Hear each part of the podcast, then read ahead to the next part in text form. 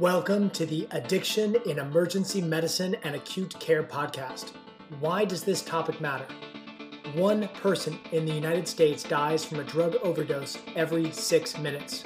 We, as healthcare providers, must do better to treat addiction, prevent overdoses, and improve the lives of our patients and their families. This podcast is designed to provide you with simple and evidence based information on substance use disorders that you can use to take better care of your patients on your next shift. Hello, everyone. Dr. Casey Grover here. Pleased to welcome you back to the Addiction in Emergency Medicine and Acute Care podcast. And I apologize for my voice on this episode. I am getting over some laryngitis. Before we dig into today's episode, I wanted to share some follow up from our last episode on the risk that fentanyl poses to first responders. So, I was thinking about it. I have lots of patients who use fentanyl, and I was thinking, how do my patients use fentanyl? They snort it, they smoke it, they inject it, and they take it orally. None of my patients rub it into their skin. So, just in case you left our last episode wondering if dermal exposure to fentanyl might still be something that you need to worry about, my patients who use fentanyl have already figured out that it doesn't get absorbed through the skin, so they don't use the drug that way. I thought that that was a nice way to think about the relative risk of each route of exposure to fentanyl. Namely, do patients use the route when they are using fentanyl? If yes, then it's a viable way for the drug to get into the bloodstream. If no, then it's not a viable way for the drug to get into the bloodstream. Okay, with that, let's move on to today's episode. And this one is long overdue. Today, we'll be talking about cannabinoid hyperemesis syndrome. We've got a few papers that we'll be going through today on this topic. The first one was published in the Western Journal of Emergency Medicine in 2017. The lead author was Jeff Lapoint, and the title is Cannabinoid Hyperemesis Syndrome Public Health Implications and a Novel Model Treatment Guideline. And bonus points, friend of the pod, Dr. Ronit Lev, is one of the authors. This was a very definitive paper on the topic at the time that it was published, so let's dig in. The authors open their introduction section with an overview of cannabinoid hyperemesis syndrome. It involves nausea, vomiting, and abdominal pain in the setting of chronic cannabis use. Diagnostic characteristics include regular cannabis use, cyclic nausea and vomiting, and compulsive hot baths or showers that resolve symptoms. They move on to discuss the pathophysiology of the syndrome, and unfortunately, the pathophysiology has not been completely worked out. However, they do outline a few theories that have been put out there to explain the syndrome. The syndrome may be the result of downregulation or desensitization of cannabinoid receptors from heavy cannabis use, and the syndrome may also be the result of changes in the function of cannabinoid receptors in the enteric nerves that results in slowed gastric emptying. The authors move on to review the signs and symptoms of cannabinoid hyperemesis syndrome that were observed in one study on the syndrome. 100% of patients with the condition reported severe nausea and vomiting. 100% of patients with the condition reported cyclic vomiting that recurred in a pattern over several months. 97% of patients used cannabis at least weekly. 97% of patients reported resolution of symptoms after stopping cannabis. 92% of patients reported compulsive hot baths or showers with symptom relief. 85% of patients reported abdominal pain. 75% of patients used cannabis regularly for over a year, and 73% of patients were male. Unfortunately, the authors did not identify any formal diagnostic criteria, but did highlight that these findings were useful when considering if cannabinoid hyperemesis syndrome could be the cause of a patient's symptoms. and the authors moved on to describe some greater detail about symptoms. Abdominal pain was usually generalized and diffuse. The syndrome was more common when cannabis was smoked, but could be seen with other formulations of cannabis except edibles. The authors could not find any cases of cannabinoid hyperemesis syndrome due to use of cannabis edibles. Episodes usually last 24 to 48 hours, but could last up to 7 to 10 days. Many patients will have had multiple healthcare visits for these symptoms with negative workups, and some patients who get relief with hot water will report spending hours in the shower or bath. When evaluating patients with cannabinoid hyperemesis syndrome, the authors note that there may be some abnormalities seen on labs. Due to volume losses, labs may show dehydration. Mild leukocytosis is common, and patients normally admit to cannabis use, but urine drug screens could be considered if patients deny cannabis use and there is a high suspicion for cannabinoid hyperemesis syndrome. And the authors note that imaging will not show any abnormalities. The authors move on to treatment and they actually describe how they put together a treatment guideline, which they include in the paper. The paper is free open access on PubMed, so please check it out. Let's go through their recommendations. They start with capsaicin. Capsaicin is a topical preparation that causes a warming sensation on the skin where it is applied. The authors note that it has worked in some case series, and as it is a topical medication, it is a reasonable first line. They recommend application of 0.075% capsaicin to the abdomen or the backs of the arms. You can also ask patients where they put hot water when they shower or bathe to get relief and put the capsaicin there. Patients may note some discomfort initially, but the medication should mimic the relief that patients get with hot water when bathing. Patients should avoid applying this near the face, eyes, GU region over broken skin or on any sensitive areas. Patients, if it works, can be sent home with this to be used up to four times daily to treat symptoms at home. And as a quick side note, I have actually never tried this, but when I've asked patients about it, I have not gotten positive feedback from them. Back to the article. Moving on. The authors move on to discuss antipsychotics. They recommend haloperidol IV or IM at a dose of 5 milligrams or olanzapine IM, IV, or PO at a dose of 5 milligrams. If PO is used, they recommend the oral dissolving tablet form, also known as the ODT. The authors note that there are multiple reports of antipsychotics providing excellent relief to patients with cannabinoid hyperemesis syndrome. The authors conclude with antiemetics. The authors recommend antiemetics, but note that traditional antiemetics have not been as effective with cannabinoid hyperemesis syndrome as they are with other causes of emesis, such as gastroenteritis. Standard dosages of standard antiemetics can be used, and the authors give the following examples. On Ondansetron 4 to 8 milligrams PO or IV, metoclopramide 5 to 10 milligrams IV, though you would likely avoid this if you're using haloperidol due to the risk of extrapyramidal side effects. And they also mention, but I would use with caution, benzodiazepines and IV diphenhydramine for nausea. Both of these can be very euphoric when given IV, so maybe use them if you really need them only as a last resort. Some final points that the authors make about treatment. Patients are likely dehydrated due to emesis, so IV fluids may be very helpful. Replete any electrolytes that are deranged due to the vomiting. And opioids should be avoided in cases of confirmed cannabinoid hyperemesis syndrome. The authors don't state specifically why, but my guess would be that the gastrointestinal hypomotility that opioids cause may make symptoms of cannabinoid hyperemesis syndrome worse. If patients are better after treatment in the emergency department and can go home, the authors recommend the following Tell the patient that their symptoms are due to cannabis.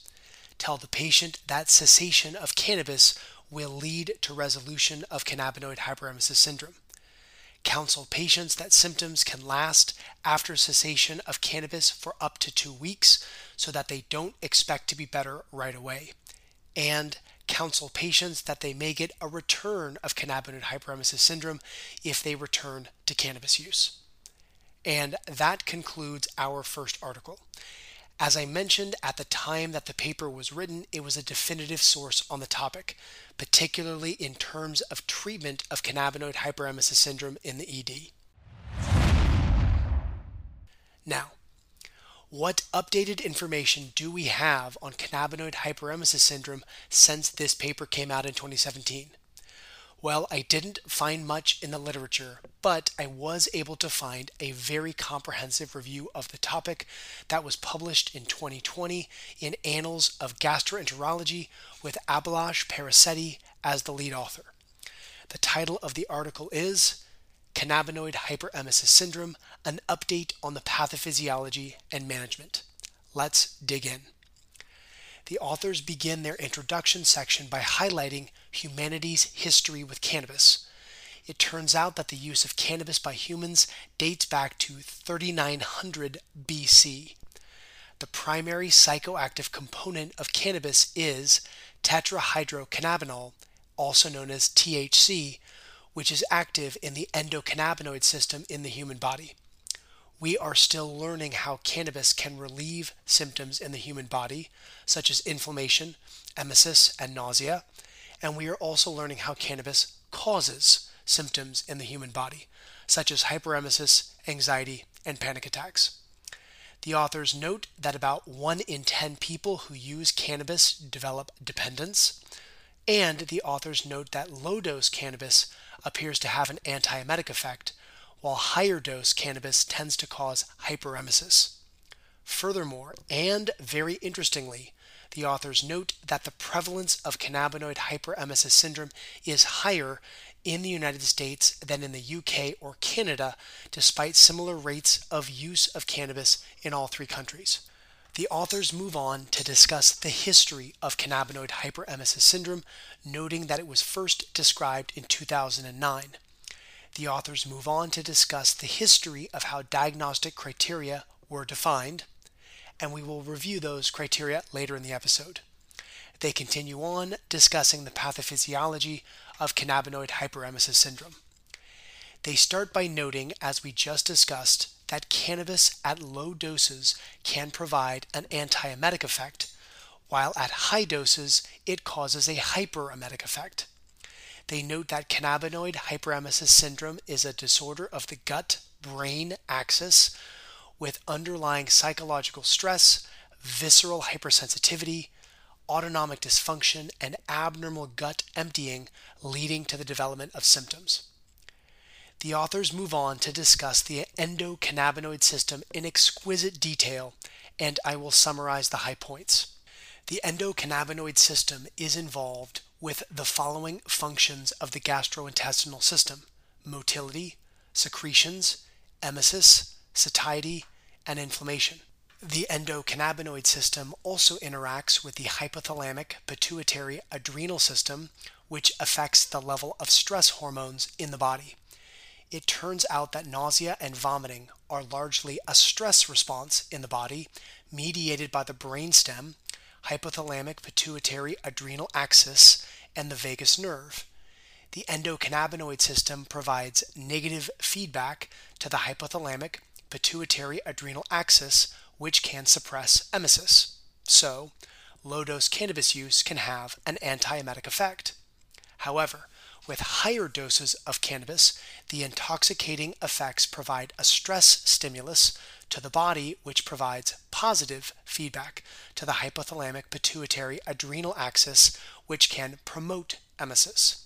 Furthermore, THC is fat soluble, and a stress response causes lipolysis, which leads to the release of stored THC in fat cells, augmenting the effects of the consumed cannabis, increasing the stress response further.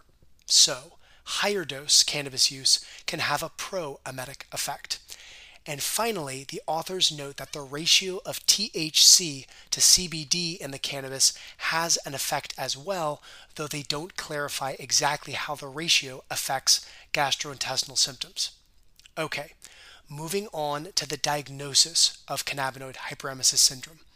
The authors note that the traditional diagnosis of cannabinoid hyperemesis syndrome is hyperemesis in the setting of chronic cannabis use with pathological hot bathing behaviors. There are three phases of the syndrome prodromal, which consists of nausea, abdominal discomfort, and fear of vomiting, hyperemetic, which consists of intense and multiple episodes of vomiting, and recovery, which consists of resolution of symptoms and return to normal eating. The authors move on to discuss the Rome 4 criteria for cannabinoid hyperemesis syndrome, which is one set of proposed diagnostic criteria. Here they are. Symptoms are present for the past three months, with onset at least six months prior. Stereotypical episodes of symptoms lasting less than one week. At least three episodes in the past one year, and two episodes in the past six months with episodes occurring at least one week apart, and all of these symptoms should be associated with the chronic use of cannabis and stop with cessation, although they don't define what constitutes chronic cannabis use. And it's important to note that, of course, other causes of the symptoms, such as pancreatitis, gastritis, or cholelithiasis, have already been ruled out. There are some other proposed criteria for cannabinoid hyperemesis syndrome, but the authors note that the Rome 4 criteria are the most widely accepted. As far as complications of the syndrome go, the authors point out the following dehydration, acute kidney injury from volume losses, electrolyte disturbances from vomiting, and Mallory Weiss tears, also from vomiting. The authors move on to discuss management of this condition, and they start with the management of acute symptoms. They begin by noting that the usual antiemetics, such as ondansetron, metoclopramide, and prochlorperazine, don't work. They do note that haloperidol has shown some promise in small studies and that droperidol could work too, though we have to be careful about the black box warning regarding QT prolongation. The authors also note that tricyclic antidepressants have shown promise too, and the authors discuss capsaicin, noting that some studies have shown that the application of capsaicin to the abdomen have been helpful in relieving symptoms. The authors move on to discuss the long term management of cannabinoid hyperemesis syndrome. They make a very simple recommendation complete cessation of cannabis, potentially with a rehabilitation program. Due to THC's lipophilic nature and long half life in adipose tissue, Unfortunately, it can take months or even up to years for symptoms to completely resolve after cessation of cannabis use. It's important for patients to know this so that they do not resume cannabis after a brief cessation, thinking that the cessation didn't help resolve their symptoms. And that concludes our second article. So, I understand why the condition happens. I understand how to diagnose the condition, but I wanted more information on how to treat cannabinoid hyperemesis syndrome. So I went further into the literature. I found an article in Stat Pearls from 2022 entitled Cannabinoid Hyperemesis Syndrome with Frederick Chu as the lead author. Unfortunately, it didn't shine any new light on treatment. I got the same points. Cannabinoid hyperemesis syndrome is refractory to traditional antiemetics. It may respond to tricyclic antidepressants and consider capsaicin. Bummer. I kept trying. I found an article published in Pharmacotherapy in 2017 with John Richards as the lead author, and the article was entitled Pharmacologic Treatment of Cannabinoid Hyperemesis Syndrome A Systematic Review. This paper was a little older, but they looked at quite a few different substances, including traditional antiemetics, opioids, zonisamide, levetiracetam, benzodiazepines, haloperidol, capsaicin, and pantoprazole. Out of all of these substances, the authors, in their review, found that for acute cannabinoid hyperemesis syndrome symptoms, benzodiazepines, haloperidol, and capsaicin were the most effective. And for chronic management of the condition, tricyclic antidepressants were the most effective. The methodology of this paper was a literature review, and most of the literature included small studies and case series, so the data here is limited. I thought the data actually on amitriptyline was pretty impressive, as 93% of patients in one small study had a reduction in cannabinoid hyperemesis syndrome symptoms after three months of treatment when taking amitriptyline. So, this was helpful, but once again, not definitive. So I broadened my search to include a general internet search. And fortunately, the medical blog Academic Life in Emergency Medicine had a post on cannabinoid hyperemesis syndrome from 2021. They based their post on a literature review and suggest the following treatment algorithm for acute symptoms. Start with haloperidol IV or IM with a recommended dose of 2.5 milligrams and a consideration to repeat the dose once if still having symptoms. Consider adding in capsaicin and for persistent symptoms, they recommend that we consider adding benzodiazepines, such as lorazepam 1 mg IV, antihistamines, such as diphenhydramine 50 mg IV, and ondansetron 8 mg IV. For discharge home, they recommend stopping the cannabis and considering amitriptyline for the prevention of recurrent episodes. And that seems like a pretty reasonable regimen consistent with the evidence we found in other papers. let's hit a few final points before we wrap this episode up with some take home points. First, a colleague of mine has reported anecdotal success for cannabinoid hyperemesis syndrome with 25 milligrams of thorazine IM combined with 25 to 30 milligrams of slowly infused ketamine. He calls it Thoraket. I thought he had published on it, but I couldn't find it. I've actually used it twice and had great results. Second, if you go back to episode three of this podcast on cannabis withdrawal, gastrointestinal symptoms are part of cannabis withdrawal. So I have to wonder if some of the symptoms of cannabinoid hyperemesis syndrome are actually a variant of cannabis withdrawal. And as such, going back to episode 10 of this podcast on gabapentin for cannabis withdrawal symptoms, I have to wonder if gabapentin might be helpful in both the acute and chronic management of cannabinoid hyperemesis syndrome. And finally, I can't do an episode on cannabinoid hyperemesis syndrome without mentioning scromiting, and that is S C R O M I T I N G, scromiting. Kudos to my colleague Dr. Ronit Lev for combining the words screaming and vomiting to describe how miserable patients with cannabinoid hyperemesis syndrome feel, and then making that term widely known. Okay, let's wrap this episode up with some take home points. Number one, cannabinoid hyperemesis syndrome is a syndrome that develops in people with chronic cannabis use that involves cyclic abdominal pain, nausea, and vomiting that improves with compulsive showering or bathing with hot water. Number two, episodes usually last 24 to 48 hours but can last days.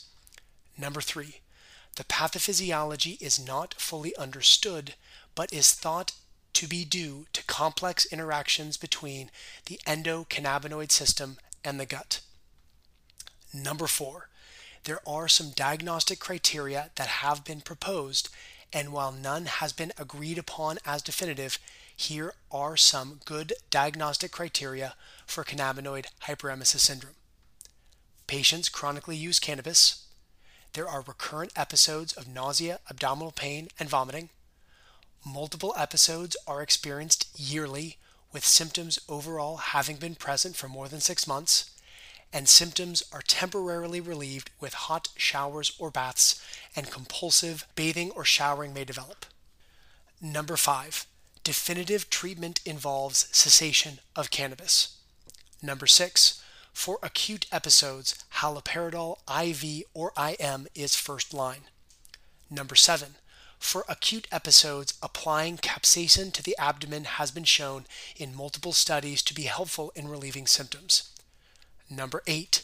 For acute episodes, adjunct therapies such as IV benzodiazepines and IV diphenhydramine can be used, but should be used with caution given their sedating properties and potential for euphoria. Number 9. For acute episodes, IV ondansetron may be used, but studies have shown poor efficacy. Number 10. To prevent recurrence of episodes after an acute episode, amitriptyline may be used. Number 11. It may take months, up to even years, for symptoms of cannabinoid hyperemesis syndrome to stop after cessation of cannabis, given the lipophilic nature of THC and THC's long half life in adipose tissue. And number 12. Some studies have shown that this syndrome does not develop in patients who use cannabis edibles. So, if people absolutely state that they cannot stop using cannabis, patients could consider switching to edibles to see if that reduces their symptoms. And that is a wrap. Please excuse my laryngitis and please consider sharing this podcast with a colleague if you find it helpful. Thank you so much for listening and thank you for what you do. And don't forget, treating substance use disorders saves lives.